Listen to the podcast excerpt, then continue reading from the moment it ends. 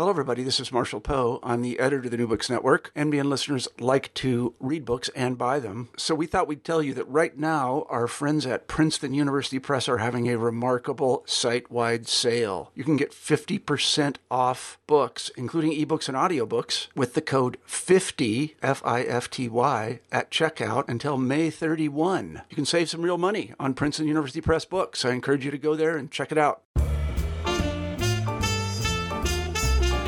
It was one of those hot, humid, buggy Wisconsin summers where it went from snow to sauna in a week and a half and stayed there. The boys spent it perpetually wet from the lake, the sprinkler, a surprisingly durable water slide Roo built out of trash bags on his grandmother's front lawn. Carmelo taught Rigel to knit. At first, she thought it was the resemblance of the needles to something a ninja might own that appealed to him. And maybe it was. But he fixed on it like Santa sunscreen and spent the summer trailing training scarves everywhere, dropped stitches unraveling like plot threads. Ben used practice tassels as bookmarks. Jupiter used abandoned projects as bedding. Orion employed them as bandanas, sweatbands, do- tube tops, cummerbunds, and toga tails, coming down to lazy summer breakfasts as Bruce Springsteen and Julius Caesar, equally ancient in his mind, 50 Cent, and Fred Astaire. But Claude wore them as long, flowing hair tresses that cascaded down his back or could be attached via headband, then rubber banded up like a real ponytail. Roo began a practice he'd honed to an art in the years to come, pretending he wasn't related to any of them. This is G.P. Gottlieb, host of New Books and Literature for the New Books Network.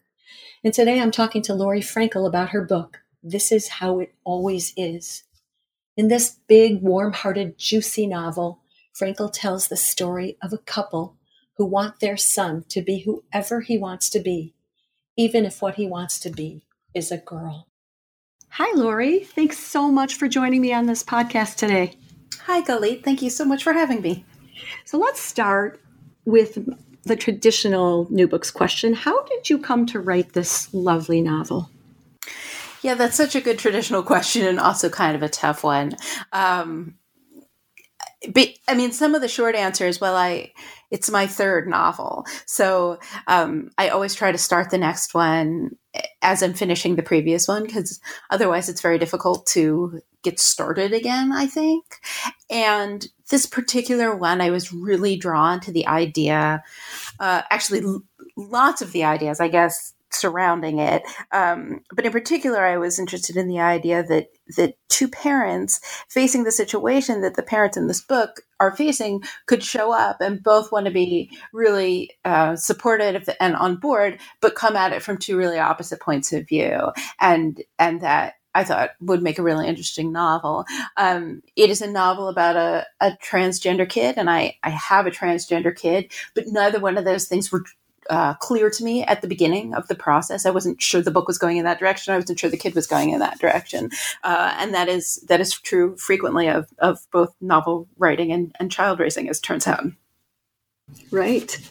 So, so you started with that idea of a transgender child.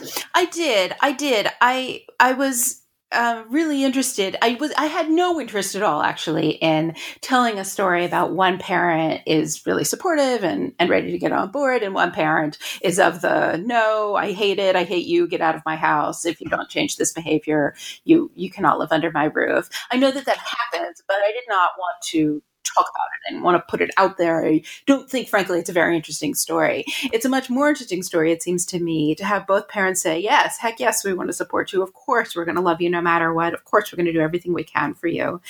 But then the much more interesting question is okay great how whether seems like a pretty boring question how is is an enormous question and and it's the kind of question it takes 350 pages to answer and it's what it's what makes a good book Mm-hmm. So this is how it always is. Opens with the mother and her husband trying to conceive a daughter. So even though the mother Rosie is a doctor, she finds herself following all kinds of superstitious ideas, stories, in hopes of having a girl after having four boys. So let's talk about the use of mythology and superstition in this novel. Yeah, yeah. It's funny for her because she is a doctor. One of the things that I knew going into this book is that I was going to need her to be a doctor for for a couple of reasons. One is I tried to switch the gender roles as much as possible. So she's the scientist and she's the doctor and she's the breadwinner and um, and he is an artist and he is a writer and he is a stay at home parent and and I wanted to to flip them. Um, I also knew I was going to need a doctor because there are lots of medical stuff that happens in this book that was going to need that the reader was going to need an explanation on and and she provides that is able able to provide that. And and so I knew I was going to need those things. But um, but she's a fully developed character.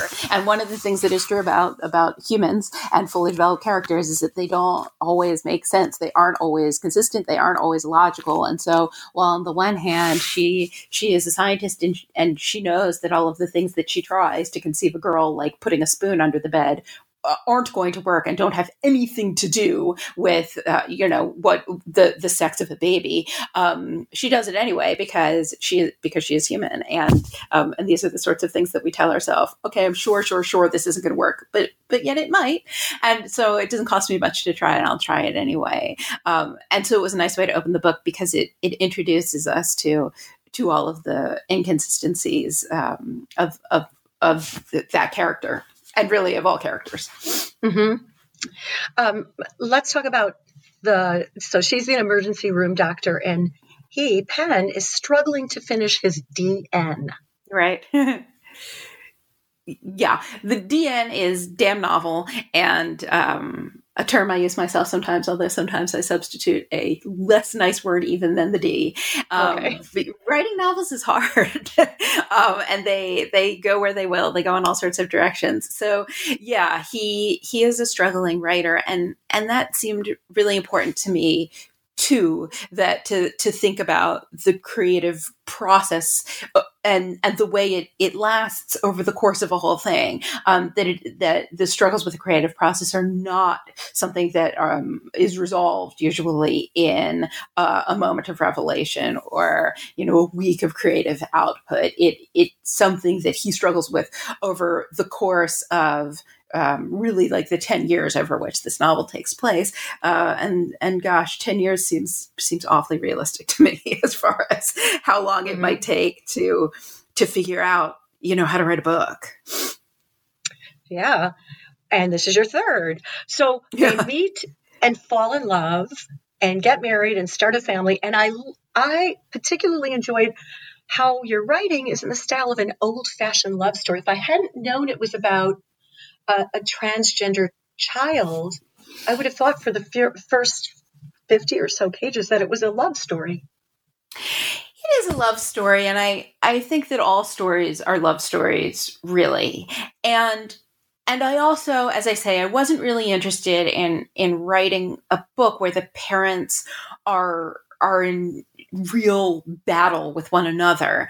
Um, I was much more interested in in the parents being towards one another and, and towards their children loving and supportive and that's still being fraught and difficult because of course it is that is much more interesting to me i get very frustrated when i read books or or watch TV or movies where people are just screaming at each other all the time. Um, I don't I don't find it enjoyable. I don't find it relatable, but mostly I don't find it interesting. So I was much more wanting a relationship where these two people really love and support each other and yet disagree about important and fundamental things and therefore have to find a way to proceed that is both honoring themselves whilst also honoring one another. You know what? You're right. That is different that they have this very, they clearly love each other. They have a wonderful relationship. And then they have this thing that they disagree with, but always respectfully, mostly I want to say mostly respectfully. So the brothers, Roo, Ben, Rigel, and Orion, are these rambunctious little boys. And then Claude is born. What makes him so different from the very outset? Well, you know, I think everything and nothing makes him very different from the outset. Uh, in that all kids are are unique. All kids, I think, though, also look the same from the outside, and particularly in large families, where you know you just think of that big pack of of kids, and then they slowly differentiate themselves from one another. Claude is different in all sorts of ways. Um, immediately, what they notice is that he's really precocious. He he walks early and talks early and reads early. They chalk that up to being the youngest of five, and you know, and that he's just emulating his his siblings, and that makes perfect sense to me. That that you would that you would think nothing more um, of his being precocious, other than his being the youngest of five. But also, you it's a wonderful thing. He is he's bright and smart and and interested and engaged and enthusiastic. He's not getting lost in the fray of this household, and and all of that is really wonderful and something to be grateful for. But it means that when he starts to get sad and he starts to get quiet and he starts to get lost, um, their warning bells go off right away. Mm-hmm. You uh, you use a, an interesting device of uh, starting an, suddenly another chapter going back in history, and one of the times you start telling the story about Rosie's sister. Can you talk about that? Yes, Rosie loses her sister when she's very young to cancer. It is one of the things that makes her want to be a doctor and it is also something that we see shape her and and her children who of course never have the opportunity to meet their aunt um, you know throughout all of their lives and and that too strikes me as the kind of thing that that is sometimes used as a as a device and then dropped and um, and it and what I found that it, it kept coming back as I think it, it would because it is so formative and and so important and really such a hole in in her life and in her mother's life but also in her kids' lives even though they never had an opportunity to meet her the fact that they that they didn't have this opportunity to meet her is itself an enormous loss that they're all keenly aware of. Mm-hmm. So then at age three, Claude announces that he wants to be a girl. What's the standard approach right now? Because, of course, the old standard approach in my generation was to completely uh, pay no attention to what the child wanted. Right. Wants. Um, what's the standard approach now? And do Ro- Rosie and Adam, uh, Rosie and Penn follow it? I think, well, so it's a, that's such a huge question. It's such a good and huge question. Um, the short answer, I suppose, is that there is no standard approach. And that seems to me to be true of parenting in general. That um, these things present themselves, and at first you don't quite know what you're dealing with. And so you proceed, do with the best guess you have, with the most information you can get at the time that it presents itself. Um, when Claude first says at age three that he wants to be a girl and that he wants to wear dresses um, and that it, it, it doesn't it doesn't strike his parents as something that they should be alarmed about. And indeed i think that it is not. It certainly is not anyone's best practice to at that boy say oh my gosh you must be transgender. Let's you know go down to the courthouse and get you a new birth certificate mm-hmm. and, and all of that um, that isn't what anyone is is suggesting. And it is absolutely true that lots and lots of little boys will will want to wear dresses and that's the wonderful thing. Not all of those little boys are going to become little girls. Not all of those little boys are going to be transgender. Not even most of them. And the suggestion that they are would itself be extraordinarily alarming. And so it's a really very slow process of growing up as growing up always is uh, and rosie and penn take it as it comes and at at the beginning, it it not only isn't alarming to them, it isn't anything that requires any anything at all on their part, you know, other than to say, sure, yeah, let's play dress up. That sounds fun, and um, and so it's a really long time for them before it crosses into something that that does cause them pause and that evolution itself is is and must be and ought to be very slow and um, and in development, you know, as, as children are.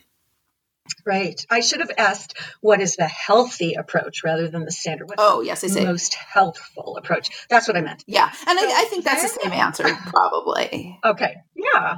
So then um, there's this wonderful psychologist whose phone number I'd like. He's yeah. the voice of calm and assurance, but he's also the dispenser of wise advice. And he's this brilliant voice in their ears. Is he based on someone in your life or someone we all want in our lives? Yeah, alas, the latter. He is based on someone we all want in our lives. In early drafts, he Mm. was seven or eight different characters, all of whom showed up to do one scene of, you know, a pediatrician and an endocrinologist and, and a therapist and a psychologist. And they would show up and, and do their one scene and then go away again. And that doesn't work in a novel. Frankly, it doesn't work that great in real life either, but it definitely doesn't work in a book. So then in later drafts, he had to become, he had to become one person. And then he was kind of a weird person because he used to be all of these different people. And then the choice was to, to kind of unweird him or to weird him up to, to make him make more sense or less. And I, I, as you see, I sort of doubled down on, on that decision. Um, and he becomes a very, a very quirky guy who goes in lots and lots of directions. Um, and, and as with as with having a doctor main character tells the reader a lot of things that that we probably don't know and need to but also um, is the is as you say the dispenser of of advice and wisdom that that rosie and penn need as parents. Hmm So let's um, talk about how the, the issue about where Poppy should go to the bathroom at school and how the issue is handled, how it's being handled in our society today. Yes. What do you have It's a it's a huge it's a that's a big question because it varies so enormously from state to state and district to district and school to school. Um, truthfully, I think it is much ado about nothing. I I don't actually think that the bathroom issue is a real issue. I think it is a made up issue, um, mostly to I think incite fear and anger and drive people to the polls. I think it is. I just don't think it is real. Um, in in Washington State, where I live, uh, the protections have been on the books for a dozen years uh, that entitles students to to use the bathroom that aligns with their gender identity, and that has been incident free. 100% without incident for 12 years. So, this suggestion that we see sometimes, and indeed that makes it to the ballot sometimes, that if that is what happens, that if kids and adults are allowed to use the bathroom that matches their gender identity that this will be unsafe or that this will result in violence is is simply untrue it is also of course completely unenforceable the notion that an elementary school is going to station someone outside of bathrooms and like ask kids to pull down their pants and prove which restroom they should be using. That's what would be absurd. That's what would be upsetting to us. Mhm. so in fact um, this is a, this is a this is just a, a situation that um, many schools have solved in the way that is solved in the book. That is, I did not make that up. That solution where it's like, okay, well, you, you child, cannot be made to use this bathroom, cannot be allowed to use this bathroom, so you have to go use the nurse's bathroom, is in fact the solution that lots and lots of schools have settled on. Um, but it is one that is unnecessary because, in fact, saying to children, you identify as a gender, go and use that bathroom, um, is a thing that not only is is safe and without incident, it is something that kids completely understand. So you agree we'd be better off with a sign that says, "We don't care what you are, just please wash your hands." Yeah, absolutely. Yes, yes, yes. Okay. Hand washing. I'm very pro hand washing. That is yes, for Me sure. too. All right. Um, until Poppy experiences homophobia, the Walsh Adams family lives in this big old farmhouse in Madison, Wisconsin. Um, and they pick up and move to Seattle. But Madison, home of a Big Ten school and to two of my children, is known is known as a tolerant, open community. Absolutely. So, It is absolutely, what and, and I love Madison. Um, and I am at, at pains to to say to, to say this: their decision to the family's decision to move from Madison to Seattle is driven really entirely by Rosie, the mother. And it is meant to suggest that she's gone a little bit crazy, maybe even a lot crazy. She is driven around the bend. Oh. She witnesses this incident of terrible violence and reacts to it as we so often do by thinking, I am not safe and my children are not safe. I am their mom and I have to protect them at all costs. To me, it's actually a very similar idea to the one that you, you were asking about before that opens the book, where she's a doctor, but this little part of her brain thinks if I put a spoon under the bed, I will conceive a girl. And, right, right. and s- similarly, the, the logical part of her is thinking one thing, but the mom part of her is all mama bear, is all thinking like, I must protect my child at all costs. This terrible thing has happened. What we have to do is flee. One of the things that she has to learn over the course of the book is that packing up and moving is not always the answer and isn't even possible. And that sometimes what she has to do is stay and fight.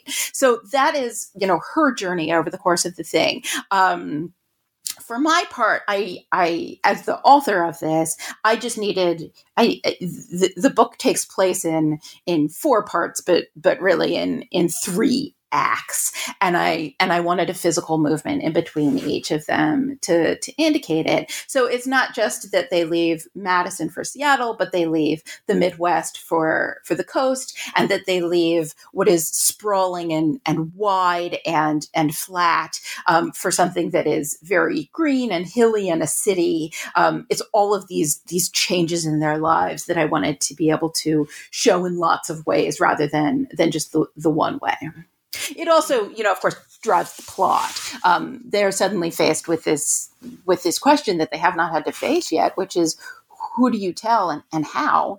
And I, it drives much of the second half of the novel, and I wouldn't have been able to do it if I hadn't if I hadn't moved them. So in some ways, it's just a a plot consideration. Uh, is is Poppy affected the same way most many children who discover that they're transgender, that they want to be the opposite gender. Is she, it seemed to me that she wasn't as affected, that she just goes happily on her way, delighted with everything, happy to wear a ponytail, just enjoying life like a regular child. And it's everybody around her who seem nervous and upset.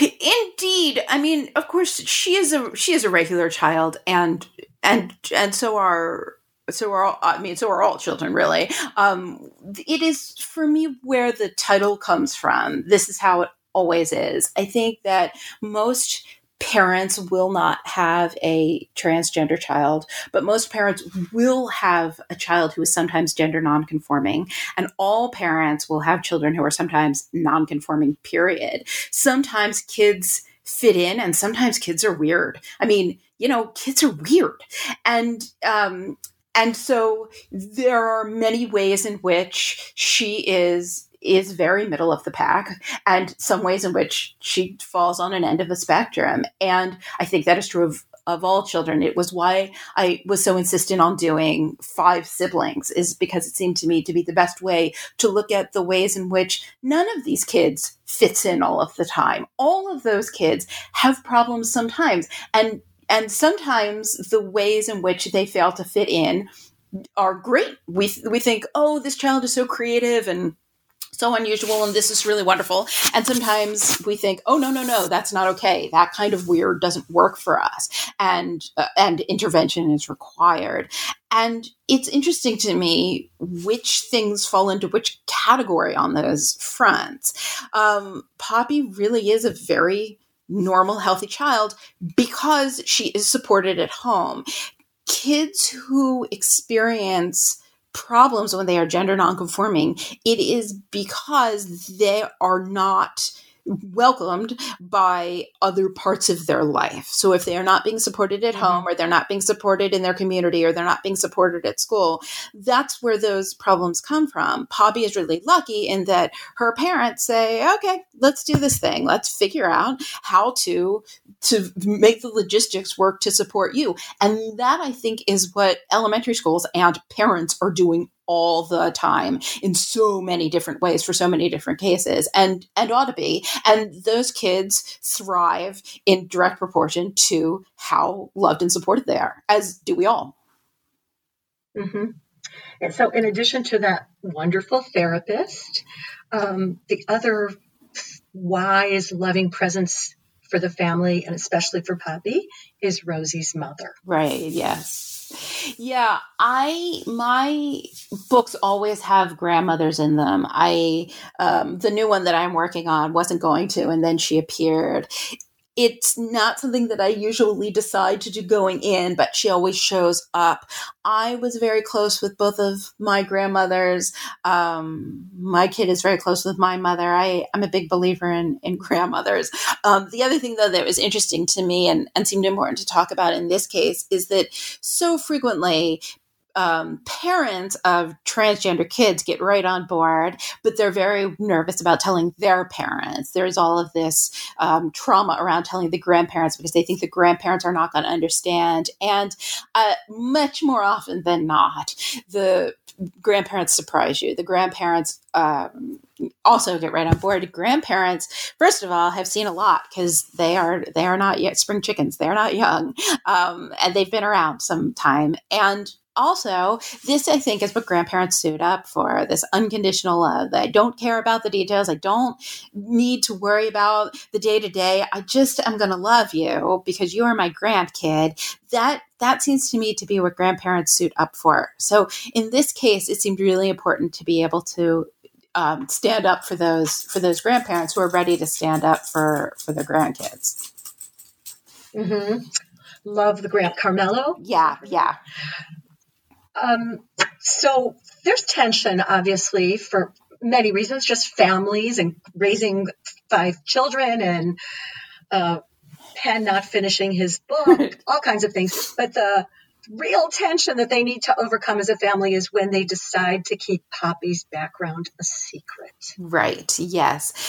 And this is something that was just really important to to honor and acknowledge in addition to it it drives the novel. So um, so the kind of novelist answer that i that i want to give is that um, well, you want your your life to be free of plot and drama. You want your novel to be full of plot and drama. Um, secrets are a really wonderful thing to, to put in a novel because they have to come out eventually. So you keep reading to find out when they will and how and what will happen next. So there's that, you know, kind of very very simple answer. That said, I know a lot. I know a lot of transgender people. I know a lot of transgender children and their parents at this point, and more of them than not, especially the kids, are in fact living what is called stealth. They they aren't out. They they people don't don't know. And there are lots of really wonderful arguments on both sides of that debate. Um, and they are entirely individual. It depends on the kid, it depends on the family, it depends on the community, it depends on the circumstances and the situations. They are very, very complicated questions. But I know an awful lot of people who have made this decision. And then the question becomes okay, if you're not telling everybody right away, then then who and when and how? And that becomes a really difficult question. I have probably thought about this question more than any single human being on earth between you know raising a child myself and writing this book. And it wasn't a question that was ever on the table for us because we didn't move. We've we've been here the whole time. Everyone we know knows. They watched it they watched it happen. It is not a fast process. Um, and it is not a it is not one that can be done in, in secret for the most part. So it wasn't a question for us. But if we moved, I still don't know what we would do because it is a diff- for exactly the reasons that that they face in the in the book. It's a very difficult thing to lead off with. It's not something you say after "Hi, my name is," but it is also a really difficult time to find difficult challenge to find the right moment anytime thereafter. And um and that's how secrets start getting kept and um and it's a it is a it is a difficult it is a difficult nuanced fraught fraught thing which makes it a great thing to put in a book uh, but a difficult thing to live with. There's so much going on in this novel in addition to these issues we've discussed and i absolutely loved penn's long running fairy tale, right. the story that he tells the boys every night. It's just an amazing, uh, consistent lessons about tolerance and differences, and he makes it into a, an amazing story. Can you address that? Yes, thank you. I'm so glad you liked it. It was one of those things that I thought of in the very seat of the book, and I thought, oh, this is going to be a nice device to help you keep track of, you know, where you are in the book, and it's going to be really easy to write, and it's going to help me, you know, write the book. It's going to help you read the book. It's going to be great. And then it was the hardest thing, and I revised and revised and revised and revised it, which is another thing that happens frequently between the planning stages and the actual execution of the book. Uh, in this case, um, it seemed like the perfect device because fairy tales are foundational. They are the building blocks of the rest of the stories we tell. Um, they are often the first stories we tell our kids. They are often the first movies that our children see. They cross time and cultures and nations. Um, all, all of these, you know, these wonderful things, and they're great stories but they're really problematic for children in general, and I think transgender children in particular, because fairy tales are all about transformation, but that transformation is instantaneous, it is painless, it is total. Um, you know, once Cinderella becomes a princess, nobody is saying to her, like, hey, remember last week when you were on your knees cleaning the kitchen? Um, and certainly no one is saying to her, you are really a kitchen maid at heart. You aren't a princess. That's pretend. Um, and and that is and so therefore they become difficult stories for kids. It is also true that in fairy tales the transformation is itself a reward for being good. So if you fail to transform or fail to transform entirely it is because you have been bad. And that is also a really problematic message for these kids. So i was very interested in what we could keep about these stories about transformation and that that would be useful and, and meaningful and and what about them could be adjusted and and changed to keep the idea of a fairy tale but make them work better for children who are undergoing actual change which is very rarely painless and very rarely total and um, and very very rarely instantaneous. I thought more about the ugly duckling than cinderella in terms of transformation when i was reading the story but oh, but Cinderella works too. Yeah, I mean, in fact, that's what all of these stories are. It's very interesting if you take them down to the if you take them down to the building blocks and you look at their manifestations in other cultures. What you find is that um, that is what they're about. They're about change. And how exactly that happens and what exactly it looks like varies widely. But in fact, the, the stories are mostly about the, the lead up, the lead up to the change. The change itself is, is you know, is um, offered as, as climax and denouement. And that's lovely. It's just, it only um, it speaks to one part of of being a kid and and then there are all of these other parts too Mm-hmm. I'm going to quote something Rosie says and hope you will address it. Rosie okay. says, This is a medical issue, but mostly, mostly it's a cultural issue. It's a social issue and an emotional issue and a family dynamic issue and a community issue. Yes. So, how do I want to say this? It is a it, it I, I, all of those things are true, but this is also a part in the novel where she is speaking to Penn's desire to treat it just as a medical issue or to treat it from a medical angle, to medicate and then move on. And her argument is that that that isn't a decision that she, that medication issue is not a decision she feels comfortable making for her minor child and also is only part of the issue at hand. When adult transgender people make decisions as to treatment they are they're taking they're able to take into account all sorts of things that kids just are not and so um, there are many ways in which this is medical. There are many ways in which it is physical. There are many ways in which it is emotional, and there are all of these ways in which it is outside of the of the self and the the person in particular. And and so all of those things are part of it. It's it's big, and of course it is because issues of identity are enormous. We wouldn't we wouldn't think otherwise. So this is just this part of the book is is her parents getting their heads around what it means. It is difficult to think about identity issues for a child because children change every day.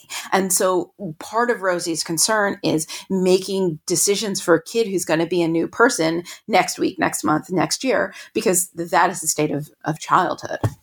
Yeah.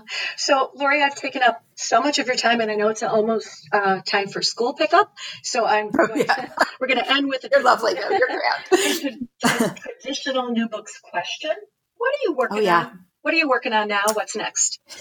So I am in the I want to say final final revision throes, though final might be optimistic. I'm in revision throes, let's say late revision throes on the next novel, which is called One Two Three, and which um, will be out probably not this winter but next. Uh, we hope. Um, and um, and you know and that is as i said at the beginning that's how i that is how i stay sane is by always starting making sure that the next book is underway. Because writing novels is is daunting. They're very long. And if you don't start the next one um, yeah i at least get get sort of mired in the possibilities. Um, so that is it is drafted it is it is solved and um, and i am i'm hopeful that that the revision process isn't going to be too too terrible though gosh you just never know. Right? Good luck with everything. Thank you so much for being with me today. Thank you Galit. thank you so much. It's really lovely to to do this and to chit chat with you. And thank you for listening to this podcast from the new books network. Once again i'm gp gottlieb host of new books and literature. And today i've been talking with laurie frankel about her novel this is how it always is. If you're looking for something to read, join the New Books Network for podcast interviews about wonderful books in a variety of subjects. Goodbye and happy reading.